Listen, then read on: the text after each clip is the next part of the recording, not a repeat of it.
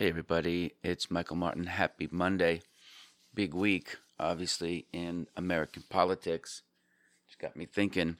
Lots of strong feelings out there about all different types of races. You've got, you know, House and Senate, president, probably a lot of local elections. And you can't help but notice that people are pretty cocksure about how things are going to go in certain races. And I don't have a dog in the fight there as to who's right or who's wrong, but I think we can learn a lot from it uh, as we as we watch the events unfold and think about this in terms of prediction. When I see the stuff that you see, I see strong feelings. I don't necessarily see the data that proves anything. Um, lest we forget that in the last presidential election and many before that, we saw that certain polls had certain candidates above or beyond this and that. I think President Bill Clinton, uh, in his first election against President Bush, the father, um, there were some, you know, numbers as far as last election. There were also some numbers, and people bought into it, and then they got their hopes up and hopes are kind of like expectations, and expectations have built in disappointments. So maybe you have strong opinions about certain candidates. Maybe you have uh, a trading ethos that you've built around those strong feelings, right? This is where, you know, someone mentioned the concept of intuition versus intuition. And the point today is that you could trade anything that you want to guess on. You can trade anything that you think you have a line on. The thing that you need to do, though, is make sure you know how much you're going to lose if you're wrong. Because there's nothing worse than betting on a gigantic event and going all in and then getting it wrong. You're disappointed emotionally in the results of the contest itself, right? And now, if you are wrong, or things don't play out the way they you expect them to, you could also be out a ton of cash. So it's a double whammy. And what does that leave you with? Well, bitterness, right? Bitterness could certainly be up there. Disbelief, uh, anger at the other folks who didn't see your vision. Uh, there's a lot of haughty behavior too, like how could these idiots, blah, blah, blah, blah, blah, right? But at the end of the day, the system is set up the way it is. And you have to play within the rules of the system. So if you think there's going to be, for example, a market crash or a market rally, you might consider how you can do that with limited risk or at least a definable amount of risk, right? I'm not the world's greatest options trader by any stretch of the imagination, but I do know that when you have debits or net debit balances, those are typically your max losses. So who knows? Maybe you're looking at bull call spreads, bear put spreads. Maybe you're looking at just directional trades with puts and calls. I would go easy on that and look at the vol numbers and then quantify what your max loss would be as a percentage of your account. And that means you have to sit back and say, okay, if things unfold this way, here's what I estimate the rally or the correction to be. And what percent would that mean for me, right? People tend to overstate their ability. They think they're a lot better at things that they are. They most people on a scale of 1 to 10 being of intelligence, if you ask them where they put, almost no one says anything less than 6, right? So this might be a place where you have really, really strong feelings about how things are going in America, and you're going to prove your point by going to the polls. Well, there's a lot that has to happen between how you go to the voting station and how things end up. Okay?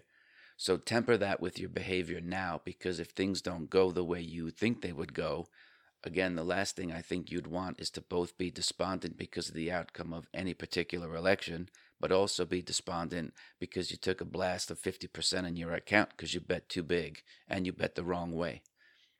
Right? we live in a probabilistic world. And in my mind's eye, I haven't been able to see any particular model that you can use to bet on these types of binary situations. But what you can do is use the binary market, i.e., options, if you will, to bet accordingly. Else, you can be a fast follower and trade like some of these event driven folks, watch the headlines, see how things are unfolding overnight, and then jump into, say, uh, you know, futures, for example, with the S&P, if that's your favorite flavor. If you haven't done this before, I don't know that now is the time to experiment with commodity futures because even on a good day, they can move for reasons that no one can foresee. And they can move in a very uh, gigantic magnitude percentage wise. And because of the margin that we're afforded, you can see very, very large moves in your equity. It is possible to lose more than 100% of the account that you have, in which case you have to add money to bring your account balance to zero. So all of this really works out to be a gigantic emotional system where you're betting, which is really hoping on a certain election outcome, which you have no statistics. You can't, and if you don't have statistics, you can't make probabilities, and probabilities are odds. So if you don't know the odds, you can't co- collect and figure out what the risk that you should be putting on. You don't have an expected outcome of this trade that means it's a gamble. And look, I've been gambling my whole life, but you need to do it in such a way that you you know what you can afford to lose if you're wrong, right? So keep in mind if you backtest the system or if you've been working with several chart patterns where you have the history of how you've done this, you can see the expected value of your trade. So if it is positive, obviously that's a process that you want to replicate time after time when the situation presents itself. If you have back tested at the portfolio level, not one name at a time, right? You don't care about one name at a time because you probably have several names in your portfolio. Maybe, you know, you know, there's some clients who have hundreds of names because they're gigantic accounts. So you can figure out what the expected values are. And when it makes sense to trade, when it makes sense to, you know, manage your risk and offset the risk and transfer it to someone who's willing to take it on at those price points. But bearing that, if you don't have the odds, if you don't have the probabilities, you can't figure out the expected value. And that puts it at a gamble, a roll of the dice. And I know right now as I'm sitting here that there's going to be a lot of folks who didn't have the benefit of hearing this or did and didn't care and they bet their emotions. They bet on how they hoped things would go because they it, they can feel it in their body. There's a lot to learn here though because it can come up on earnings announcement, it can come up with uh, you know Tesla's battery day, it could be Amazon Prime Day, it could be when the marijuana stocks um, you know, we're going to come off and get reclassified by the FDA as well as the DEA, right? So you have all these types of events that you think you can predict, but you have to remember and be honest with yourself that humans really suck at prediction. So despite your strong feelings, okay, be careful on what you put down as your bet size because all you need is one or two really big destabilizing losses and that's it. A couple of things for those of you who are coming through this year and lightened up in in September, you might have already booked a really really good year. Now, some of you might even be sitting on your hands through the end of the year because you already have a good year booked. That's one way to do it. Some of you might have gotten smashed in COVID 19 and you see that this is the way to get back to break even. It's not going to happen that way if you come in and try to bet while you're down, who knows, 20 to 50%, and you think that this is going to be the holy grail trade, I'm going to bet you dollars to donuts right now that that's not the case, and you're going to lose further money. This isn't the opportunity that you think it is if you're unprepared and you don't know what you're doing. So, my advice for those folks is to not do anything. Wait until the election results come out and then be a fast follower with the direction of the trend It's the safest way. There's nothing to brag about, but why would you want to brag about it anyway? Your goal is to make money, not to brag. No one cares about your lack of trading prowess or otherwise, right? That's bravado. You're not in the market for that. And two, I don't I can't tell you what a snooze it is to hear about people's predictions, right? Because all they're looking for is some kind of gold star or pat on the back about how smart they are.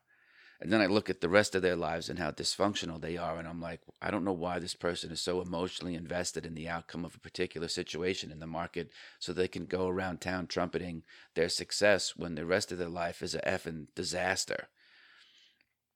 Well, that's the reason right there, right? So they have to have something to hang their stocking on. That's not how I do it, but I I accept all people here without any type of prejudice or otherwise. Know what you're doing it for, though, I guess is the point. And keep your capital. Your job is to play superior defense, even if you're hell bent for election, so to speak, on any type of particular trade. Even the most aggressive traders know exactly what they're going to lose, and their job on any given day is to protect their capital if they don't have trades on, they have to look for their blind spots. If they're in the trades, they have to know where they're getting out and know exactly at what prices, preferably by putting in protective stops all along the way. So, look, if you're Paul Tudor Jones and you're listening, thanks for listening. But everybody else, you don't use mental stops, right? You need to put them in the market. If you have trouble with that, it might also, um, you know, it might also be your ego but that's for another conversation. However, the thing plays out the, pa- the next couple of days, I hope you do very well. I wish you the best. Uh, today's just been a cautionary note, though, that I'm going to guess a lot of people are going to get smashed, and that doesn't necessarily make me happy. So remember, no matter where you are, whether you're an investor or trader, I don't care the style, I don't care the asset class, your number one job is to be able to come back the next day, the next several days, the next week, the next month and play. If you take a destabilizing loss because you lost your capital or and or you lost your nerve, what's the whole point then? Intentions equal results. If you'd like a free copy about some of the things that I had to go through as I was cutting my teeth, it's in a book called The Inner Voice of Trading. You can get the audiobook version for free at my website. Go to the top right corner, it's there for download. Thanks for listening, and I'll see you tomorrow.